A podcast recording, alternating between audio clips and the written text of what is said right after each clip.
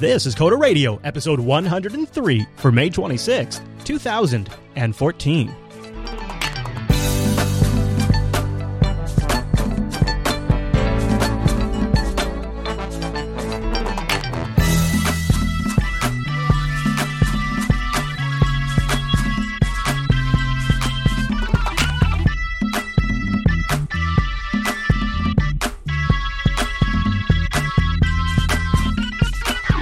Everyone, and welcome to Coder Radio, Jupiter Broadcasting's weekly talk show taking a pragmatic look at the art and business of software development and related technologies. This episode is brought to you by our two fine sponsors, DigitalOcean and Linux Academy. I'll tell you more about those great sponsors as this here show goes on.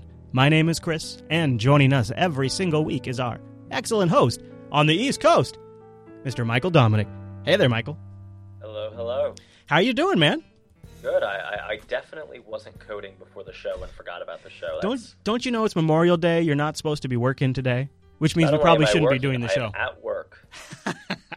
You're a soldier. You know, when you're self-employed, the uh, the holidays don't quite have the same impact that they used to have. It's it's one of those harsh realities of working for yourself instead Well, of the working holidays for the are great actually because no one calls me, so I can. Actually That's very work. true. Well, uh, good news. We got an easy episode this week. I talked about it with the chat room ahead of time too, and um, here's something, Mike. Th- th- This is just the reality of this ty- of this type of weekly uh, development talk show. There is uh, Christmas comes twice for Coder Radio, and it comes in June, and that is WWDC and Google I/O. Because from there, not only is there great speculation to be had before those events kick off, but then there is always the ramifications of what is announced, what has been changed, that then developers will probably spend the rest of the year figuring out. And so this week, we're going to talk a little bit about Apple's upcoming WWDC keynote, which will wrap up next Monday, right as we're going on the air. At least their keynote will wrap up. So join us if you'd like to uh, hang out with us during the live stream. We'll we'll do play by play during the keynote, and then we'll go on the air immediately as the keynote wraps up at noon, uh, which is our regular Coder Radio time, and we'll discuss it. Now, we're not going to get into the beats kind of stuff. You know, we're not going to talk about Dr. Dre. I mean, this is actual speculation of things that we think developers will have to deal with or things that will change the technology landscape or particularly pique our interest for whatever reason. We're not going to do the you know the silly stuff. So stick with us because as the chat room was pointing out when I was talking with them earlier, a lot of times when these companies announce these kinds of changes, a lot of other companies in the industry will sort of replicate what they've done. Will will follow suit. So it Oh, sort of sets the tone. So even when it's talking about Apple, a lot of times that ends up applying to a lot of the rest of the industry. In fact, I you know, I mean, I just as an example, look at the netbook, right? I mean, the whole time the netbook craze was going on, and man, was that a craze. Everybody's like, Apple has to make a netbook or Apple is dead. Apple better make a netbook. And then, and then Apple makes the MacBook Air and the iPad and decimates the netbook, right? And the rest of the industry now has these metal, ultralight MacBook clones. And everybody's making a tablet, right? So I, I think there's value, even if you're not particularly an Apple follower, to at least watching some of this kind of stuff. So we're going to talk about that today. Uh, Mike and I picked some of our favorite topics that should be brought up at WWDC or maybe won't, and we'll do a little myth busting. And I incorporated a little bit of feedback we got from last week's episode. We're going to tone down some of the feedback this week, so we got two, only two emails. But before we get to that, I want to tell you about my NUC. I got another Intel NUC, a big one. So by big, it's like the size of the old Mac Mini before they shrunk them down, like the when it was still in the plastic housing. It's about that size. It's a little bit smaller than that, but you can pop off the bottom and you can put in a full two and a half inch SSD drive. So you get internal PCI access for storage and a full 2.5 inch SSD drive you can put in this NUC. And over the weekend, Rikai installed OS 10. Let me see, pull it up right here. Uh, OS 10 10.9.3, I think it works flawlessly. And people had writ- written in uh, in the Coder Radio audience telling me you could do this when I mentioned I bought a NUC. So it yeah, uh, let's see here. Uh, uh, OS 10 10.9.3. It's a 1.3 gigahertz Intel Core i5, 8 gigabytes of RAM, the Iris graphics, and it runs flawlessly. Everything. Sleep, um, HDMI mirroring out with sound out of the HDMI port works. Uh, all of the, the sound card works, the Ethernet works, all the USB works. It's it's like It's a perfect Mac Mini. It is a perfect Mac Mini, and because I already had the SSD drive, it was four hundred and like sixty dollars.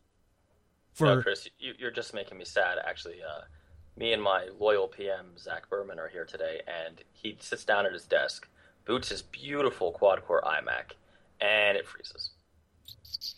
Yeah. Boots it again, and it freezes. Yeah. And again, and finally, it was so unusable that we had to bust out a crappy Mac Mini that we were using as like a stupid little, you know, shared file storage. Yeah. And that's what he's working on. And now you're telling me how, how much did you spend on this Hackintosh? Well, you can range uh, all in if you include the SSD drive that I already had. It's right. probably about five hundred and ten dollars.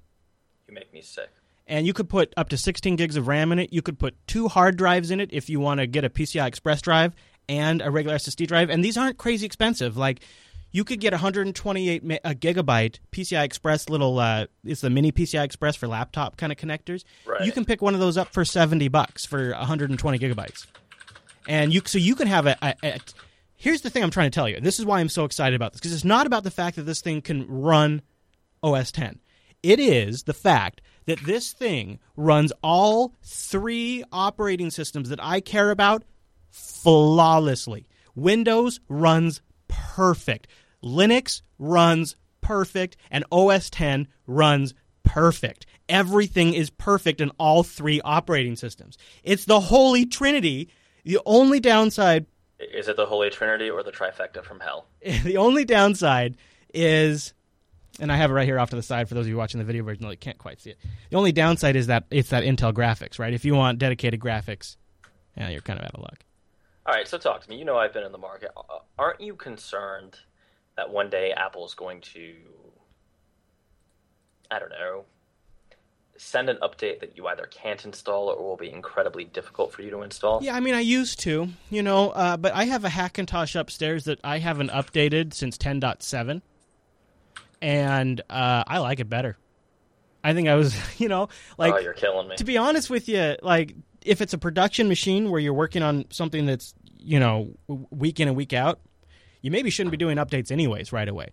So you would probably be a little more cautious about deploying just updates than you might anyways if it's an important machine. And so I just treat it like that. So we don't do an update until it's time to where you know okay. set aside. So right, yes, right. that is a that is a problem. But with these NUCs, it's less likely to be a, a much of as much of a problem. So it kind of depends. I mean, there is that aspect. But if you just want a machine that you could write code in Windows, Linux, and Mac OS on native hardware without having to do any virtualization. And you know, again, like you don't have to get the i5 too. Gigabyte sells a SKU of the NUC that has a Core i7 processor in it. I mean, so you can get an i7 in these things, and you could actually be building your code under all three different operating systems and running those applications, and it's all just one reboot away. It's, I mean, for me, that's huge for, for, for our production workload because I don't I don't really ever need Windows but on that very rare occasion where like I want to see if something works better under Windows, like maybe a Skype HD camera, it's so nice to have that option there. I just I'm I'm right. really thrilled about it for 500 bucks, dude. For 500 bucks. So I mean, so you're confident. So this is an issue for me. I you know I'm currently on a Dell XPS. I have a MacBook Air to my left, uh, and I'm constantly switching between you know machines depending on what kind of development I'm doing. You're telling me you have three operating systems and one of them is OS 10 mm-hmm. running flawlessly on this one machine. Mm-hmm. Mm-hmm. Mm-hmm. Yeah, that's great. I think you're going to need to link that in the show notes. I uh, all right. I'll throw I'll throw the NUC we bought in the show notes because you get the fatty one with the uh, with the uh, 2.5 inch drive because uh, that that you have to get the bigger NUC for that one. Uh, and yeah, you know, so I would say the only caveat is that Iris 5200 graphics. Um, okay. And uh, for the NUC that we have, there's one other caveat is there some patching that has to be done for the Haswell processor. That's what's preventing the updates. That's why I couldn't say, "Oh yeah, I would just do updates right now," because guess what Apple does? And you'd never know this until you go to Hackintosh. Uh, they have a fork of OS 10 just for their Haswell laptops. There is a separate version of OS 10 running on the MacBooks than it was just running on any other Mac that doesn't have a Haswell processor. And so you and and the software installer detects if it's a Haswell or not and installs it. But on the NUC, you have to install it and then go grab the Haswell kernel. So it takes like one extra step. That's why the updates don't work right away. However, it's likely that Apple we'll bring the whole line to Haswell probably maybe next Monday uh, or later in the year. And then mainline OS 10 will just have Haswell support when they do that because that's how it's happened in the past. Like when they added uh, previous processor supports or, or graphics cards, Yeah. that's how they did it. Like when they went Retina, only the build of OS 10 on the MacBook Retina had the support for that direct Yeah. video card, right? But then eventually it went into all of OS 10. So No, yeah, and and this kind of dovetails with what we want to talk about. I, I mean, one of the obvious predictions, right, is we're going Haswell, right? I, I can't imagine us not going Haswell totally at this point. yeah. I mean, uh, And that's just insulting to not. what they really need to do is get Haswell Mac Minis. They need to get Mac Minis because they haven't been updated since 2012. And Yes. that's what this NUC is. This NUC is a Mac Mini that happens to be a better Mac Mini because to me, running those other operating systems is more valuable. But if Apple came along and updated the Mac Mini, I think for guys like you, where you know uh, OS 10 development is more of a of a of a of a primary driver, then the Mac Mini might make a little more sense. But I, I just cannot bring myself to buy a computer from 2012 for eight nine hundred dollars. I can't Uh, do yeah. it. I just Yeah. cannot. My, my I can't do it. I'm just I'm too much of a techno uh, snob, I guess. So that would be a good update. So before we get to our predictions, we should probably read some emails. And I Oh, kept no. it I kept it short this week. I kept it tight because people are like, "Yeah, the feedback's been getting a little long." I know. I like the feedback. So what we're going to do is keep sending your emails in and we might shorten some of them or be a little pickier, but we still want to get your feedback. So let's start with Scott's email. Scott writes in and he says, "Hey guys, what about QT?" He says Qt appears to have lots or Qt appears to have lots of good features for developers, cross-platform. You know, runs on desktops, mobiles, tablets. It's free, has its own nice IDE, Qt Creator. It looks awesome. So why is it not more popular? Cheers, Scott. What do you think, Mike? Why we've talked about Qt for over, I mean, the whole run of the show. Uh, it doesn't seem to have gotten any more. In fact, didn't we even say year of Qt at one point? Yeah, I mean, I'm I'm actually currently we have a QT project on right now, um, and and it's, it's a client project. I'm not sure how. I guess I don't agree with the premise that QT isn't popular. That's where I was going to go. Yeah, it's not, you know, sexy. The hipsters in Brooklyn aren't doing QT. That's for sure. But- Or or in the Bay. Right. It, it's a very, very, very viable option for cross-platform development um, in terms of desktop, and every day they get a little better at mobile. Having said that, I, sure, I, I don't think it's super viable on iOS and Android just yet. But if you're doing some sort of desktop application or anything, you know, unusual, your Qt is a great option, and hell, Hmm. we're using it. So Yeah, I, I, I agree. I've uh, we just chat chatted with uh, Jonathan Thomas. He's the uh, lead developer of OpenShot, which is uh, a uh, video editor that is switching from GTK to Qt as part of a crowdfunding campaign. So that way, it's easier to go cross-platform. And that was an interesting discussion about why he's going Qt. We've talked about this on Linux Unplugged a little bit too, because we're watching it in the desktop toolkit trends. You know, we're seeing where that's going. So I, I think Qt is seeing a lot of grassroots usement.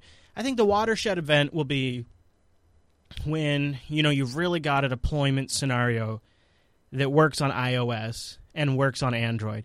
And I put iOS first intentionally because I think that's really I think that's really a big piece is uh, if you can if you can tell developers, yeah, desktop, iOS, and Android. I mean, come on. I mean, that's you've won. Go home. you you're done. But I think until you can say that confidently in, in a way that is attractive to developers, eh, I think that's going to be a barrier for Qt. But in other uses, it'll continue, and that pressure will will push on getting Qt working in a, in a way that developers like on those other platforms. Don't you think, Mike? Yeah, I think Qt actually works fine as is right now. It's just not working in the, you know, most talked about areas. Yeah. Well, yeah, yeah. It needs. Yeah, I, I'm trying to. I guess what I'm trying to do is put words into what it needs to, to to break into that space, and I think it needs to be something that, you know, is really appealing to that group. And I, I don't know. I don't always know how they think. Aaron writes in with our last email this week. Uh, he says, uh, "Dear Chris and Mike, oh, put your uh, shields up, Mike. Here we go. We're going up, in for battle. Love the show, except around this time of year." Oh, Ah humbug to you, sir. after we get through this mobile S Fest, I hope you guys have some good guests lined up to talk about some serious development work. Wow. All right, so that's the biting part. Now he continues on. So a couple shows ago, you read an email accusing Michael of being an Apple fanboy, and the reader wanted to hear more about Windows and Linux. This is clearly not the case. Michael obviously hates all platforms with equal fever.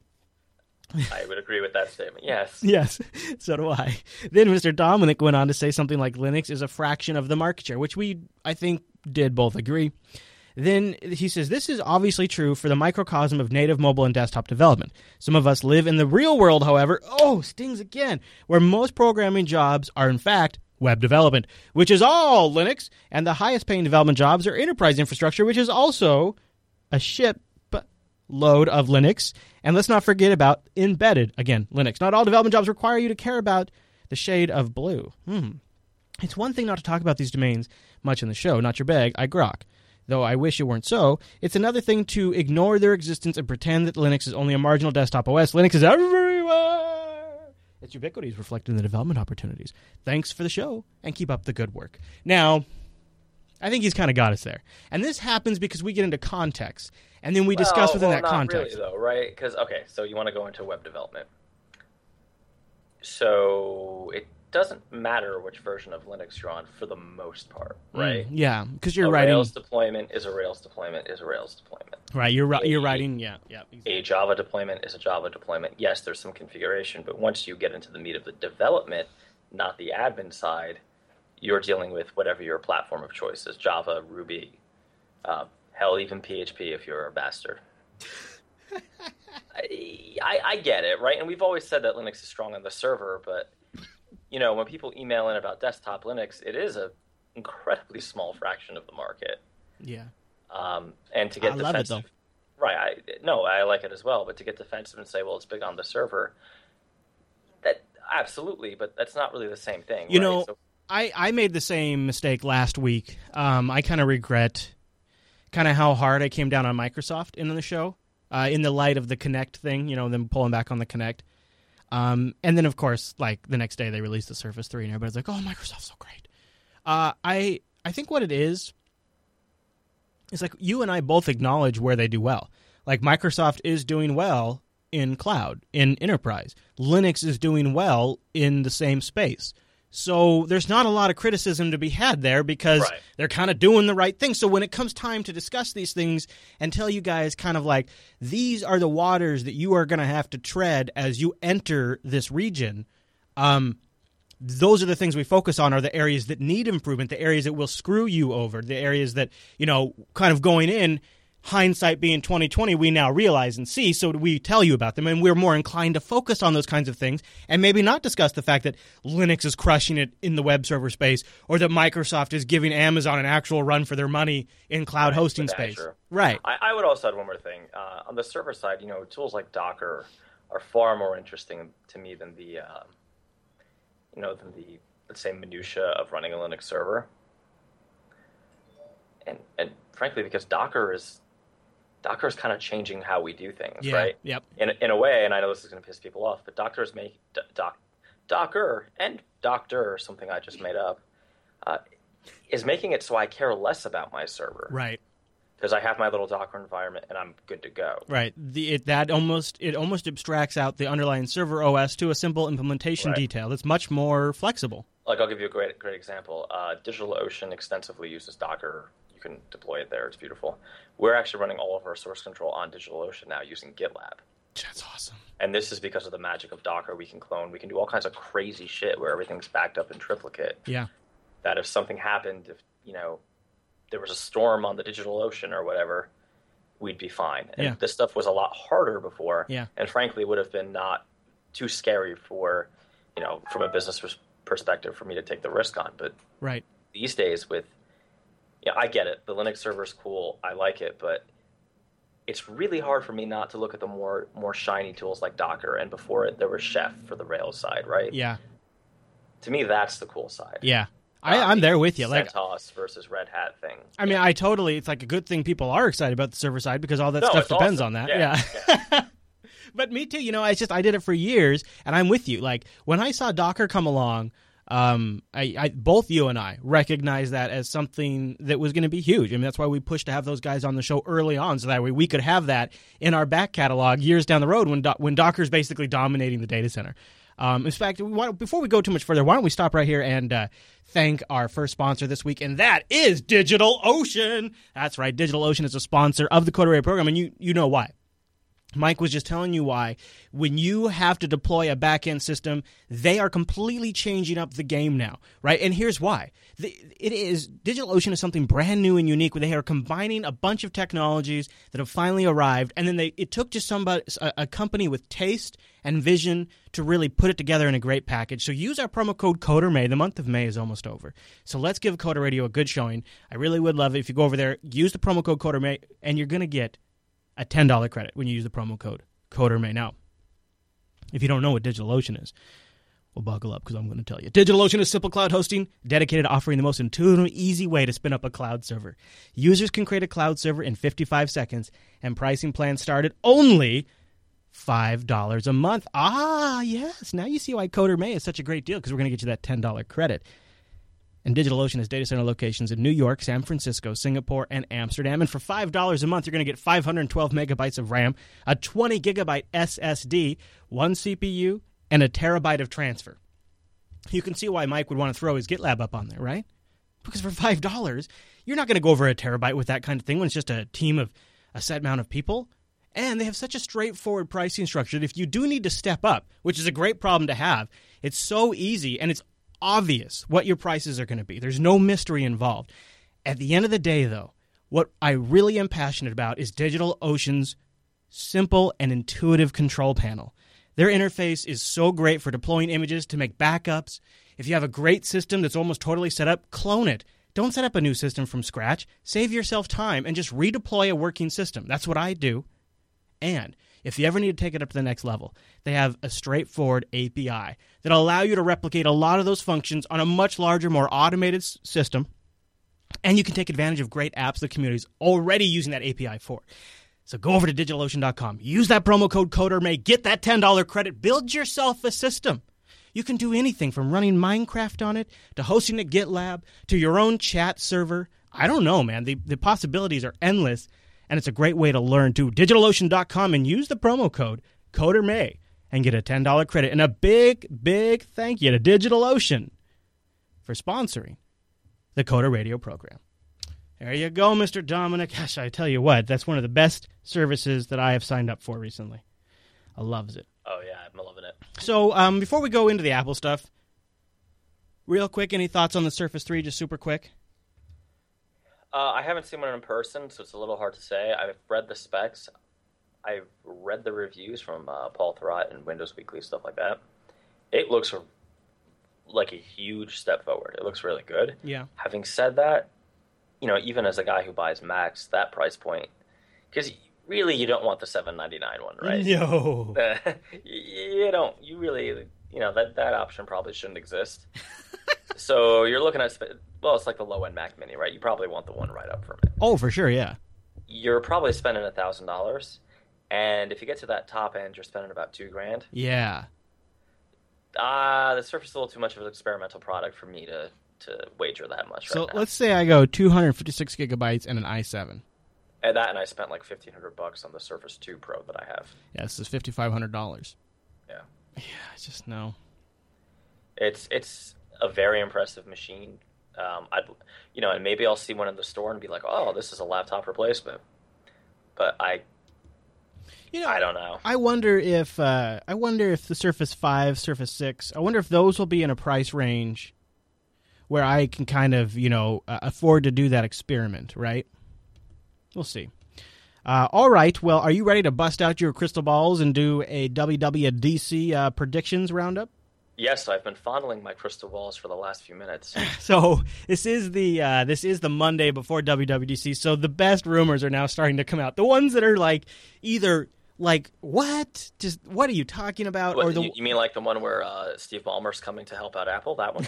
no, no. The first one I was thinking about. I don't know if you've seen this. Uh, Apple to launch new smart home platform at WWDC. Uh, the platform will connect with iPhones directly and allow the iPhone to control lights, security systems, and other household gadgets. And the uh, the framework for developers will be announced next Monday, according to this rumor. Um, so, so I've heard one that's even crazier. Okay. I heard that not only are they launching an iWatch, but they will be abandoning Objective C for it. What and and uh, HTML5 only? I've heard everything from Ruby to HTML5. This is obviously not true. People have been doing the uh, the ditching Objective C for Ruby Ruber for a long time. Yes, I know. Well, do you uh, do you do you really think we're going to see an iWatch t- next Monday? No, I, I don't think we're seeing a watch. I think You think we'll see a SDK? no. Mm? I mean, remember they pre-announced the iPhone in January for a shipment in June to give I- developers time to write for it. Maybe they release an SDK with an emulator. No, Yeah, I don't think so either. I, I don't see it. I It's don't just see it either. Yeah. No, it's a next year thing, if anything. I, Uh, I don't. I can't imagine why they'd want into that category. I- So here's a, let me tell you what I want to see because that guarantees that I'm not going to. Okay. How about we finally fix core data in iCloud? Yeah, I know, right? That's really what you'd like them to announce is That, to me, that's the biggest thing. Followed closely, but in fact, this I might have flip flopped my order. How about some sort of sane in-app interaction yeah. Where you don't have to call the other developer on the phone, and be like, "Hey, can we get a hard coded URL scheme together?" You mean improve like the beta testing process from end to end, that kind of thing? No, no, no. I mean like, so if you have an app and I have an app, and we want to have some sort of interaction between our apps. Oh, First of oh. all, we're severely limited. yeah. Second of all, you and I have to sit down for coffee and, and decide on a URL. so you want an in-app communication system, I want in-app contracts. You want contracts. I want intents or contracts. They can follow the Microsoft route with the contracts. They could do the Android intents. I don't really care. They're virtually the same thing. Either way is fine. Yeah, and it seems like in order to be a real operating system, you almost have to add that. I I, I think if Apple announces iOS eight without that, even in a in a, in a more limited, streamlined down version, uh, that's a huge misstep. Also, don't you think it's a little odd that they haven't yet? I mean, we've had several iterations now with Siri, and yet, see, we got Siri on the iPhone 4S, I- right? Is that right? Yeah, no, that's true. It was the S. S is for Siri. and yet applications still can't integrate with Siri. You can't launch certain like I can't I can't ask for like what if Siri was the go-between where I could hold down the button and boop boop and I'd say okay Siri or, or I guess that's Google but say Siri open whatever and play whatever. Like if I could integrate with more things like that could be the go-between in some ways for some stuff. They could at least start there, but nothing. We've got nothing.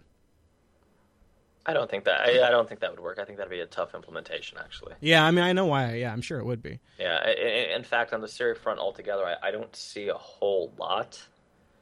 Um, Well, only because I, they, I don't think they've sorted out their server side issues. So I don't think they're going to go anywhere near that.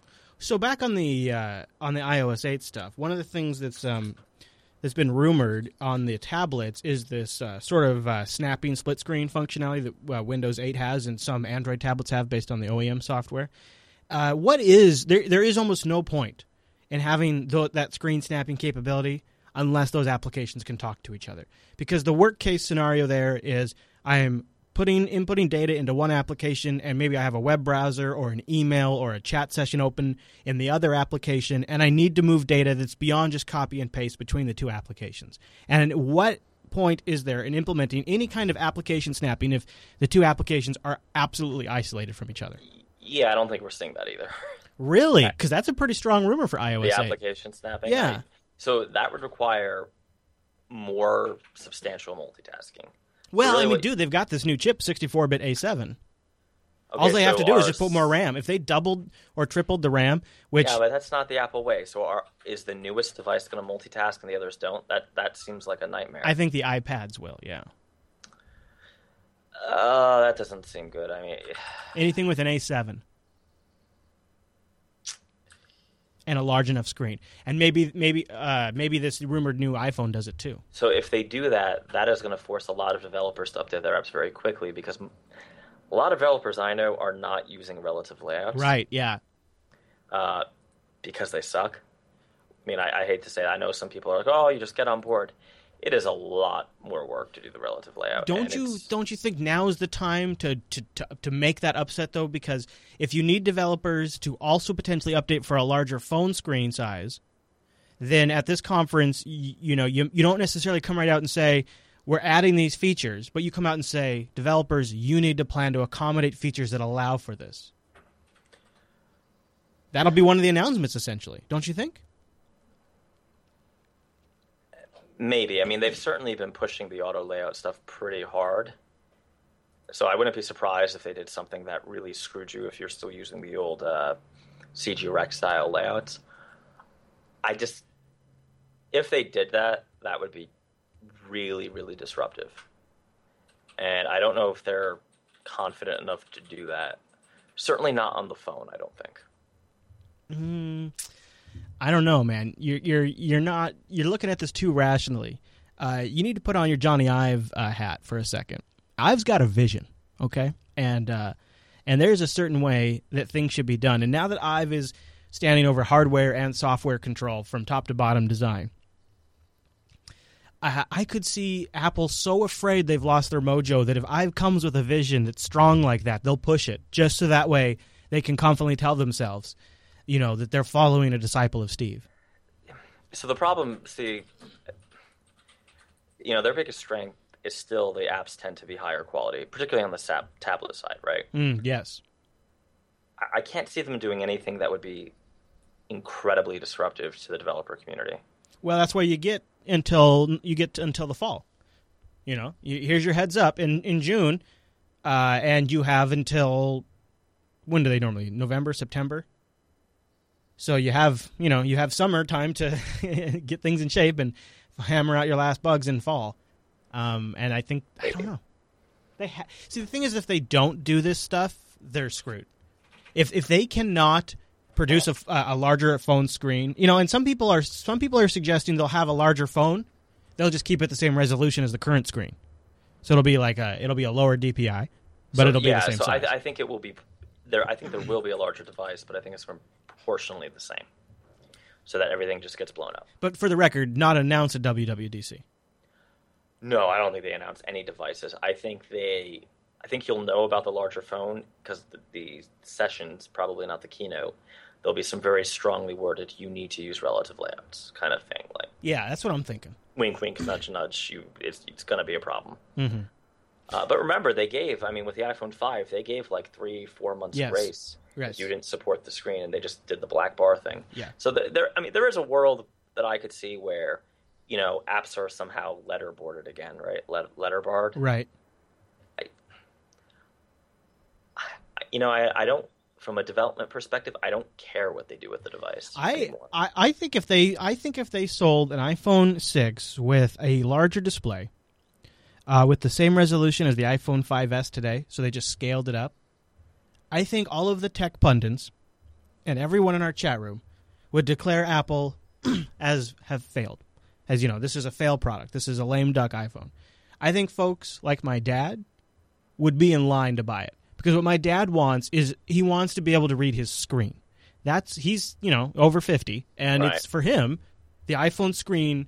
The reason why he wants to switch to an Android is because he wants something that's easier to read. But the problem with the Android screens is they're so high resolution, the text is just as small as it is on his iPhone. So he would prefer this, and I'm not even an old person, and I would kind of prefer it because when I'm looking at my phone, you know, maybe I'm driving, which I shouldn't be, I know, or you know, I'm out in the sun and it's hard to read. A little bit larger text would actually be something nice for me, and it's not like I need some sort of 16 by 9 cinema experience, although that would be a 16 by 9 aspect. But you know what I'm saying? So that would be a way they could do a larger screen and not have to disrupt applications, not have to disrupt developers. So the thing is, from for me, from a kind of a dev perspective, it doesn't matter, right? I mean, it matters if they screw up, you know, you know, layouts, I have 3D layouts and things like that, and that, that's annoying. But the things that are are really hitting me are, oh my god, we need to chill out with all this code signing stuff. It, it's just, yes, it, it's silly. Yeah. Um, you know, I need some form of inter-app communication that isn't ridiculous pre-planned uh, URL schemes. Uh, how about we get iCloud to work and core data on iCloud? And oh, what about Game Center? mm-hmm. Mm-hmm. Like it's all the boring back-end server stuff that. That's not stuff you're going to hear about in a keynote. That's stuff you might hear if you go to a session, and it might come out in a technical right. video. But that's the stuff that makes developers just sick and tired of the Apple ecosystem after a while. Yeah, see, to me, I'm not looking for anything new. I'm looking let's let's patch what we've been doing for the last two years so that it's functional.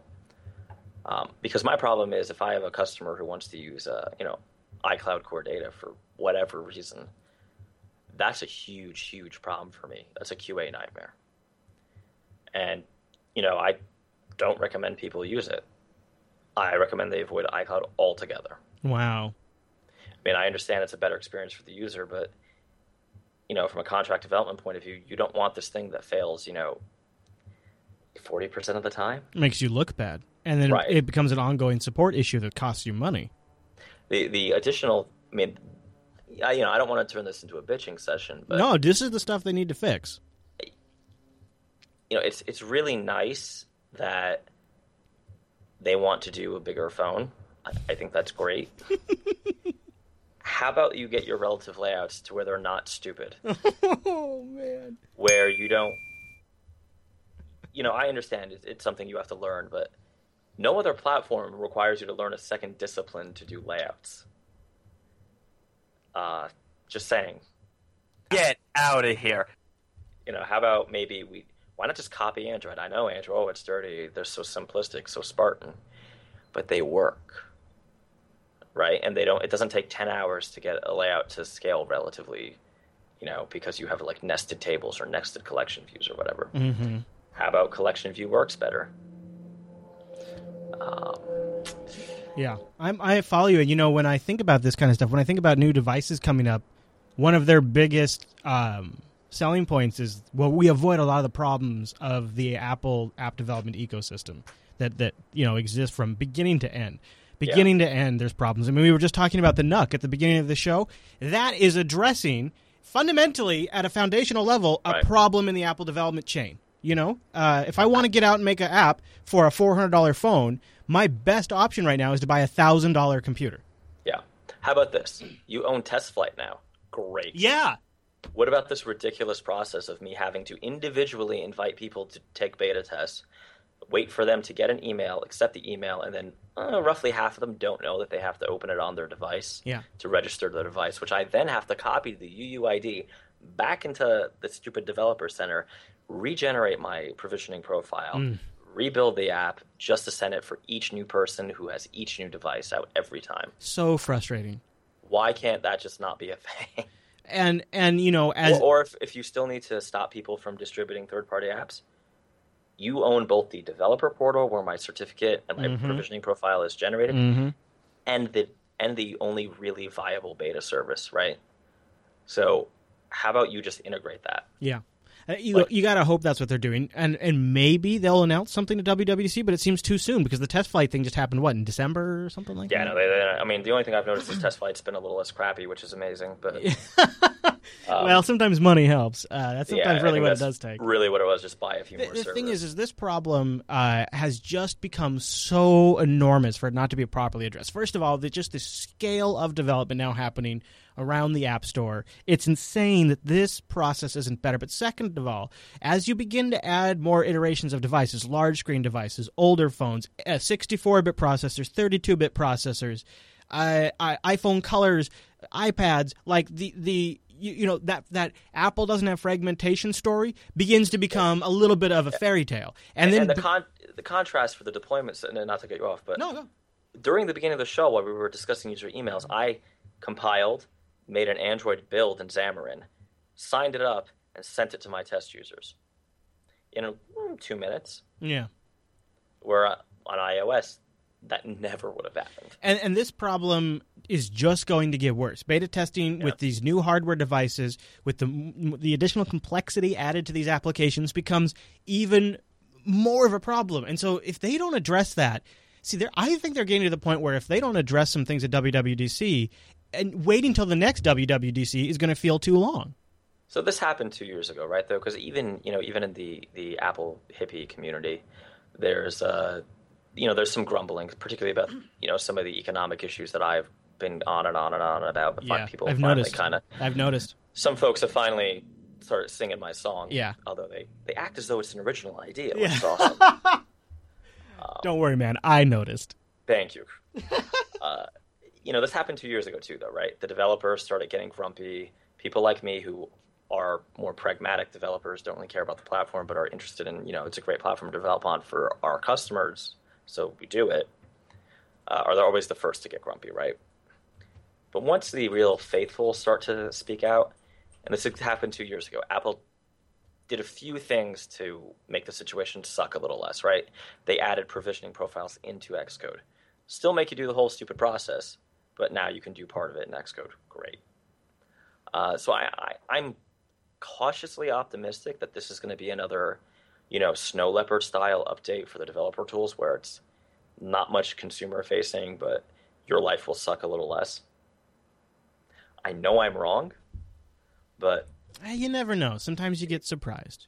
I don't know. It, it seems like the analysts, oh, you know, it's tough, right? Because these Apple rumors are ridiculous. The only thing I would say is that I see so much going on on the Google side that is so much better. Hmm. And even on the Microsoft side, yes, they don't have market share. Well, you were talking about iCloud problems, right? That probably wouldn't Yeah. even be a factor if you're, you know, doing Android development. Yeah, They've got that button down. The Play services are incredible.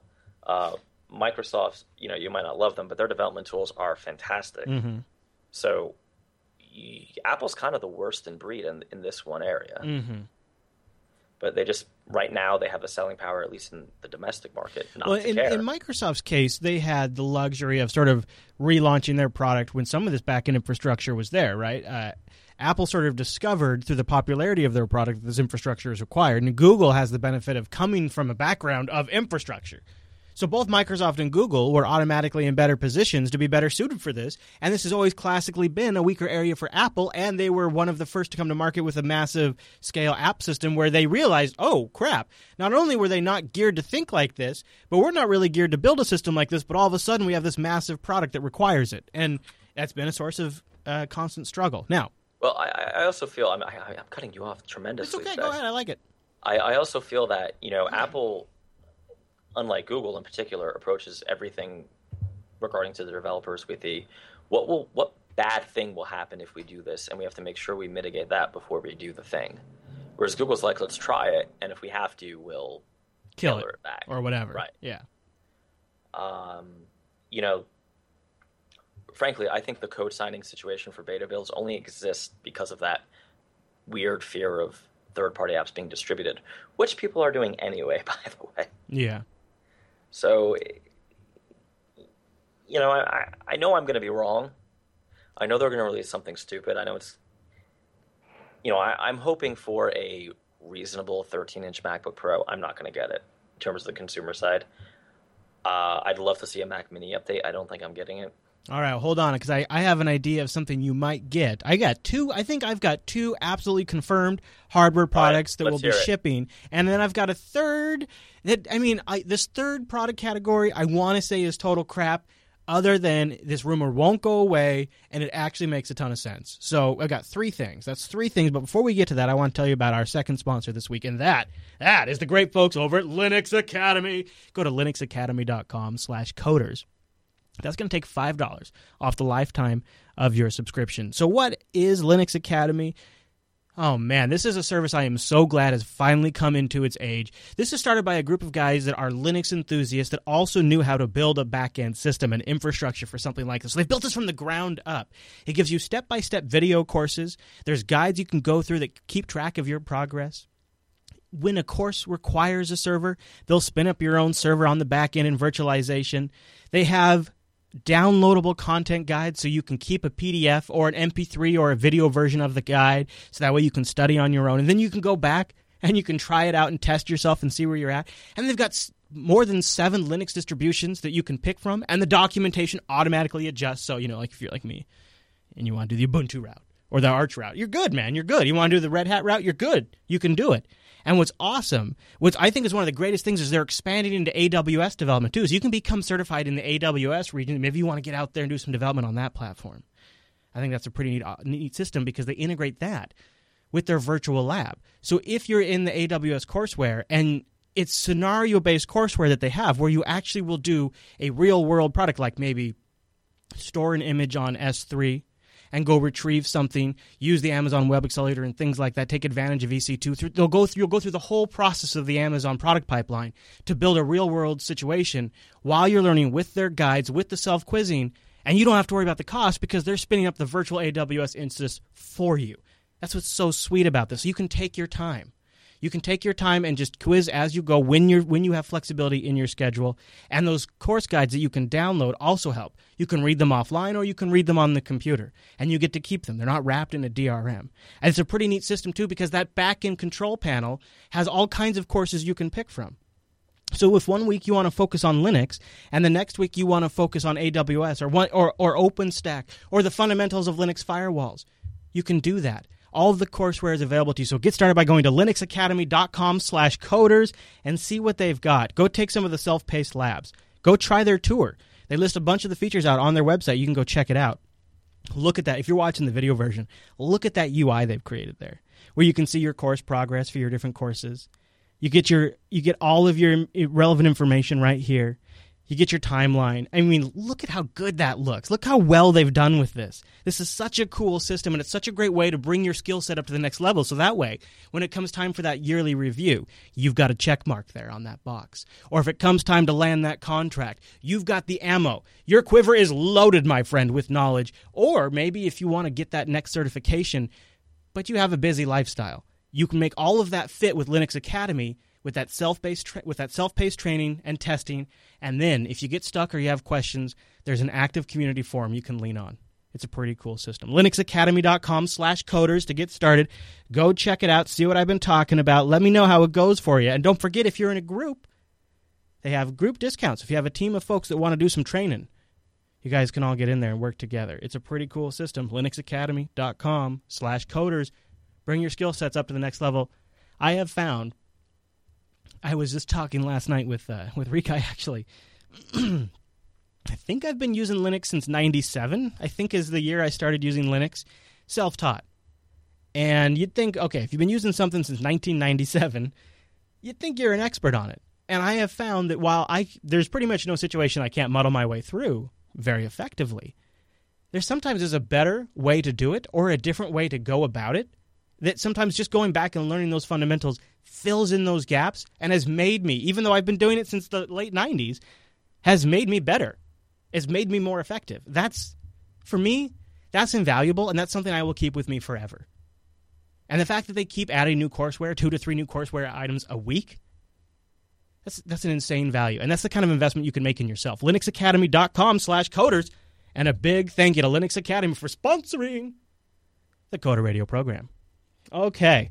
So here is here's what I, I am almost positive you're gonna see next week. And I don't know if this is gonna I don't know if this is gonna appeal to you. I know you've been talking about maybe just sticking with the desktop. I think next week you're gonna see new iMacs. The iMac shipping dates have slipped. Uh, like they have before when before they get refreshed. So they used to be 24 hours. Now they're going out to three to five business days to a week. Again, this would be a great way to come in, Haswell these bad mamma jammas, right? Go in there, update the graphics, all that kind of stuff. Um, so I think you're going to see that. I think you're also going to see new MacBook Pros. Is my sus- my suspicion? Yeah, I think that's fair. They'll probably come with the new uh, 800 series NVIDIA graphics or whatever the equivalent ATI is, and they'll have the graphics switching. Do you think there'll be? You don't think there's going to be Retina MacBook Airs because of the battery life? I don't think this is the year. I don't think we're getting a Retina MacBook Air. I think we're getting you know, I don't, I don't know that we're getting anything on the air. Yeah. Well, one rumor, and this is the one that I'm saying just won't go away, is that the MacBook Air they'll have a prototype A7 based MacBook Air with a larger trackpad, as the rumors say. Uh, this is according to a French site, MacBidouille. Uh, they say that Apple is developing an ARM processor based Mac. According to the source, they describe it as a reliable source at that, they have prototypes of several ARM based machines, including an iMac, a Mac Mini, and a 13 inch notebook, with that one having the biggest stink behind it. The notebook would have a built in A7 quad core. Now, don't forget, Apple bought a chip manufacturing house, right? What was the. Uh, um, starts with a P. I'm blanking on their name, but they. Yeah, I forgot their name. Uh, they have a really well respected they bought a really well respected CPU shop. They brought them in house. They've been developing every processor for the iPhone now for I think I don't know about the first one, but at least since the second one. PA Semiconductor was that it? Can't remember. Yes. Yeah, that was right. it. Yeah. so what do you think, Mike? Are we going to see an A7 MacBook? I don't think so. Um, see, we've got we've got rumors going back to 2011. That's how that long these rumors have been persistent. I think that's eventually what's going to happen. I don't think that happens this year.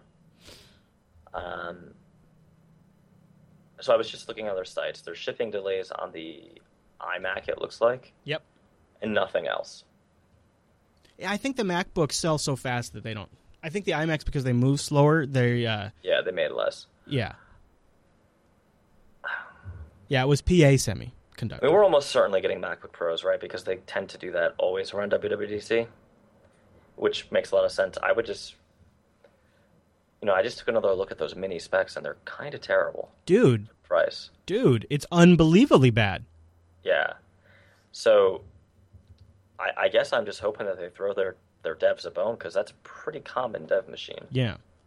Well, uh, I, I I think the MacBook Pro is probably a pretty common one too. Yeah, I, I would say both of those, and I think that would be more than sufficient. Apple is uh, is really uh, seems to me to be the pretty clear uh, leader in terms of uh, high end laptops, uh, and and Yeah. I can say that even from the Linux community, my very own audience, who are unabashed Linux fans from Linux Action Show, Linux Unplugged, a high degree of them, a high degree of them seem to prefer MacBooks uh, at, at at a consensus I've never seen before. So I think if they rev the MacBook, I think that would do well for them. I think that's a slam dunk. I think the iMac's a slam dunk. I think if they don't rev the Mac Mini, um, then I would I would fundamentally question Apple's long term commitment to the Mac Yeah, platform. I think if you don't if you don't see the Mac Mini revved, or you don't at least hear that You need to worry about the Mac in general. I think. I don't think about the Mac. I think you need to worry about the Mini because the Mini sells first of all, uh, but the Mini maybe doesn't sell to people they want to be selling to, or more accurately, I'm, you know, a lot of dev shops buy Minis. If they didn't update it, mm, you'd probably be forced to buy an iMac or a MacBook Pro, right? Mhm, mhm. And you just spent double the money at least. Yeah. So I, I could see a world where they just say, you know, Well, what, just- kind of. Actually, um, a uh, fully specced out Mac Mini because I was looking at them, you know, Right. for some studio use versus the NUC. Uh, an iMac's only a couple hundred dollars more, and you get more machine plus the screen. So Right. So if you're not just buying the Mac Mini because it's low end, it doesn't make sense to buy the Mac Mini, right? If you're going above that 799 price point, you're probably don't you probably just want to go to the iMac. you know what I think they need to do is a Mac Pro Mini. Uh, you know, because you Yes. don't you don't need a uh, dual Xeon rig, and you don't need Yeah. dual ATI Radeon graphics. But if they maybe gave you a high end Core i7 or maybe a Yes. single Xeon with a single GPU, Yes. That's all they got to do. It doesn't have to be the Mac Mini form factor. So so that's the issue for me, right? Because I you can even the way they lay it out on their site. Obviously, the Mini is supposed to be low end, the iMac is supposed to be mid range, and the Pro is Pro, but the Pro is not really Pro for everybody. The Pro is for graphics uh, graphics artists. And 4K guys and 3D renderers and whatnot. Yeah. and the iMac, you know, the fact that it's a screen and a computer in one kind of makes it a little bit of a liability. Yeah, it's and it's also in the uncanny valley where it has Right. like this uncanny amount of power, but yet it is limited in storage and input output I/O options in some ways. And you are, you have a fixed video card, so after about a year or two, the iMac quickly drops off on the list of things it's valuable for. Whereas if you're on a rig that you could open and maybe replace that GPU, I mean, for me, that makes a big difference for rendering. Well, for me, from a purchasing perspective, the fact that I can't open any of these machines and update them, you know, it makes it a tough buy. I'm just looking at the iMacs to get the 27 inch base iMac at $1,800. That's a tough buy for me. Yeah, I mean, it, it it's a well spec machine, but Yeah. It's fixed. It's fixed in time. It's sealed. Essentially, you Yeah. can you can. There's a little door on the back you can open, and you can put in some RAM. So my uh, my buddy and I did spec out because I've been you know looking at PCs, desktops versus iMacs. It's not that much more expensive up front. It's roughly two hundred and fifty dollars because I added in the cost of this. Uh, I actually recently got an Asus twenty seven inch Pro monitor. Ooh, nice. Yeah, so those are not cheap. But the issue I had was, uh, you know, for another two hundred bucks, the iMac is really really nice. But in a year, I can't update it. In two years, I can't, you know, but I'm probably okay, right? Two years, I'm still okay, but I'm maybe looking around. Starting to feel it. Yeah, three years, I'm like, all right, well, let me just get a little more value out of this. By the end of that third year, I'm looking to buy Yeah. and that's you know with with let's just I, I'm using Dell because like when I buy PCs, I tend to buy Dells. Um, you know, I'm, I'm just thinking like this Dell XPS Tower I have here has been fine. It's been almost a year. If it starts to slow down on me, I, it's got 12 gigs of RAM right now. I could slot in another four, um, get a better GPU, yeah, switch its spinning disk drive to an SSD, or add another drive that is an SSD to do kind of a, uh, you know, that crazy fusion thing. Yeah. I can't do that on a Mac, and that they're just a little too disposable for me right now. They, they, uh, but the price doesn't make them disposable in a way too. So right, yeah. and that's and it makes them a huge investment. Right. Yeah. Um, and so I, I think some of that, I think is gonna is gonna take a readjustment of how you uh, what you get. I, I guess what I'm trying to say is I've recently gone through a realization that we are in a new generation of density of power. Like these NUCs and these Ultrabooks are kind of insane. Like, you know, we're talking i7 processors, right? We're talking tons of memory. S- i7 and SSDs kind of leveled the performance playing field in a really, really big way. And so I, I rolled the dice. When Rikai started, I bought a fully specced out 27 inch iMac. I mean, I put a terabyte uh, PCI Express SSD in that thing, you know, a ton of RAM. Uh, basically, any way you can max it out, we did. Uh, and and I'm hoping that's a three year machine for him. And I think it can be, even though I can't replace the GPU. But I definitely can't afford to buy any more than one every three years. That's absolutely for sure. Uh, but I, I, what I've kind of thought about is I, I think we are entering a period where our computers, if you make the correct purchase initially, can last much longer than they have in the past. The the the the, the, the dropping of spinning disks um, and and and the the speed that you get out of an i5 processor or an i7 processor, for me, I think that means today if you buy a machine, the only part you really have to worry about is that GPU long term, and that just is totally dependent on your workload, on your work task. I, I think you might find uh, an iMac or a refreshed refreshed Mac Mini or something of that equivalence would last longer than the same machine would have lasted yeah. that you bought three or four years ago. No, I mean I'm already finding that to be tr- to be true to be honest, um, I'm just kind of clicking through. I do need to replace one of my machines. Uh, you know, a MacBook Pro would probably do the job. It's just a lot of money. Yeah, and, and that's where I and I have I see, Chris. I'm one of these hair, um, heathens that doesn't like the Retina display. What? Yeah, I. You know, the internet is not Retina yet. Mm-hmm. It's getting there, but I don't know. Maybe this is just me being a curmudgeon, but I can't really tell. Curmudgeon. Seen, yeah, I've seen them in the store. They look pretty, but is it that much prettier that I'm willing to give up, you know, the processing power and spend the extra money? Well, why not? Because there is like a hack to turn it off and just have like amazing resolution. Yeah, just have a super fast high res machine. Yeah, yeah, that seems like the way to go. That's probably what would ended up happening. Uh, so, uh, any any like kind of wrapped up predictions? You think there's anything they're gonna uh, just sort of copy whole cloth from Android or another operating system? You know, last year I said notifications, and they still did a bad job. Yeah, I'd like to see them take another crack at it. Yeah, definitely. Right. Even if they just, you know, stole it from Android, I don't think they're going to do widgets, though I would love them to because as a developer, that would open up huge opportunities on iOS. Um, I, about, can I can I just reinstate my love of intents? Can we just do? It? Yeah, right. No kidding. Can we underscore that? I I feel like if they made improvements to iOS that sort of brought it up in um, feature wise with some of the other operating systems, like intents or contracts or whatever. Yeah. Um, I think I'm going to give it serious consideration to switch to. And the re- and I don't say that lightly. I've been thinking about this a lot probably more than is appropriate for a grown man to think about a topic like this. And uh, I'm not like totally hating on Android, but I'm not totally enamored with Android anymore. And more specifically, I'm not so enamored with Google these days. And so I'm trying to change my perspective a little bit and be willing to consider iOS because to me, I think what I think the whole uh, evil versus good battle has sort of influenced my judgment. In reality, they're both kind of of the same cloth. Yeah, they're both evil. It, it, it's really Godzilla versus, versus Mothra, right? Yeah, and I, I'm not saying I'm going to switch. I'm saying if they do something that impresses me, and then they release maybe in the fall, I mean, that would be as soon as the switch would probably happen. Is if they didn't release something in the fall that was compelling right. with an operating system that was compelling. I think, to be intellectually honest with myself, I should at least consider it uh, because in some ways I, I think I properly understand the relationship I have with Apple. I'm pretty ambiguous onto what my relationship is with Google.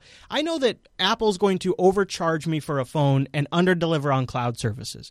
That's what I know my relationship is with Apple, and I understand they're making uh, maybe an excessive profit off of that hardware purchase.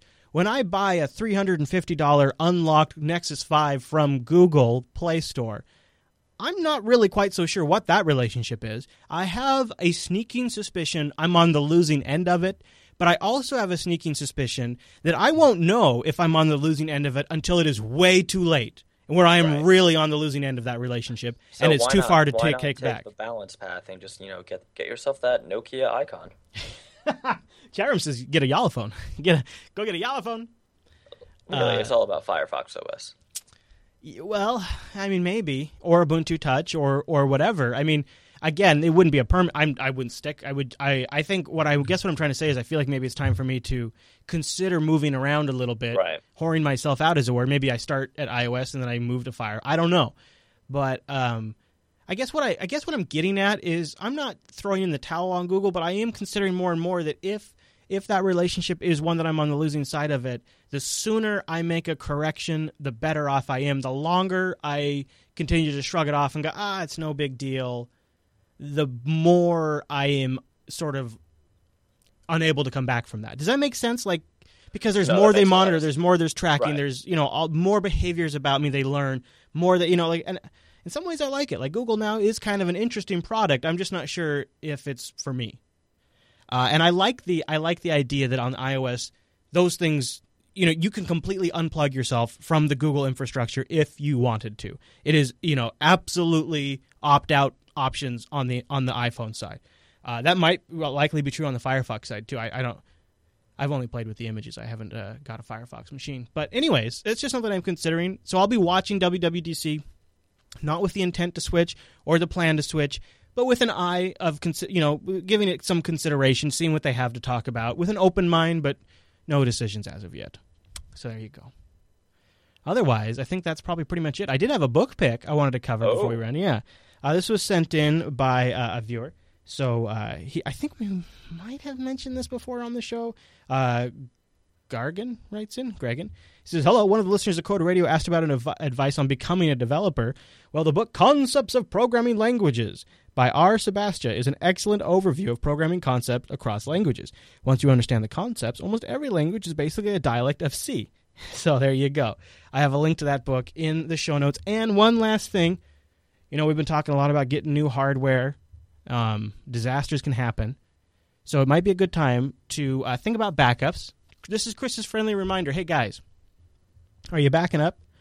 Let me tell you about Carbonite. No, I'm kidding. Uh, uh, AnandTech has an awesome, awesome, like awesome write up on backups. A very comprehensive, very up to date. They just published it today on, uh, or I'm sorry, no, they published it last Monday, I think, on all of the really things you need to know about backup, everything to consider, a lot about RAID information. If you're setting up a file server, if you're setting up your machine, if you've got important stuff you're not backing up, there's they talk about the tools built into various operating systems. They talk about the different approaches you can take, uh, you know, consumer cloud, personal cloud, and final things to consider. It's a really good article from AnandTech on just everything. If you're not a sysadmin and you've never really dealt with serious backup, you know, photos that are super important or code that's super important, if you haven't lived that world, you might be surprised how many little things you need to consider. So go read the guide, Averting Disaster, a guide to computer backups, 2014 edition from AnandTech, and I have a link to that in the show notes as well. I just, hey, I care about you guys, Mr. Dominick. You know, I'm I'm I'm, a man of the people. You are the people's champion. So, uh, l- uh, last reminder: be sure to join us next Monday. You can show up early if you want because we'll probably be streaming. I don't know if we'll stream. I don't think we can stream the keynote, but we'll stream our live commentary and We'll do a maybe play-by-play. if I find a pirate stream, I might accidentally play it in, but it'd be a total accident if that. I shouldn't say that in the recording. Never mind. I'll edit all that out. I'm sure. Uh, but we would love to have you join us. Uh, so show up on Monday next week. Uh, it's probably start around I don't know whenever the keynote kicks off. Probably around ten o'clock, eleven o'clock uh, Pacific. Yeah, it's probably what's that one one Eastern, right? Yeah, but the show will start at uh, noon Pacific, uh, 3 p.m. Eastern, as is our regular time over JBLive.tv. And Wait, so uh, how are we gonna do this? what? Well, I will. I figure you and I will get on. We'll get on the live stream during the keynote, Oh, and, okay. and I knew it was offer our commentary. And then Okay. once the keynote wraps at noon, we'll We'll do a just kick show. off and do the real show and then sort So of like it. Yeah, like a, a long extended pre-show where we're giving live commentary. So that way people oh just God, I tune better in. Bring some, I better bring some whiskey then.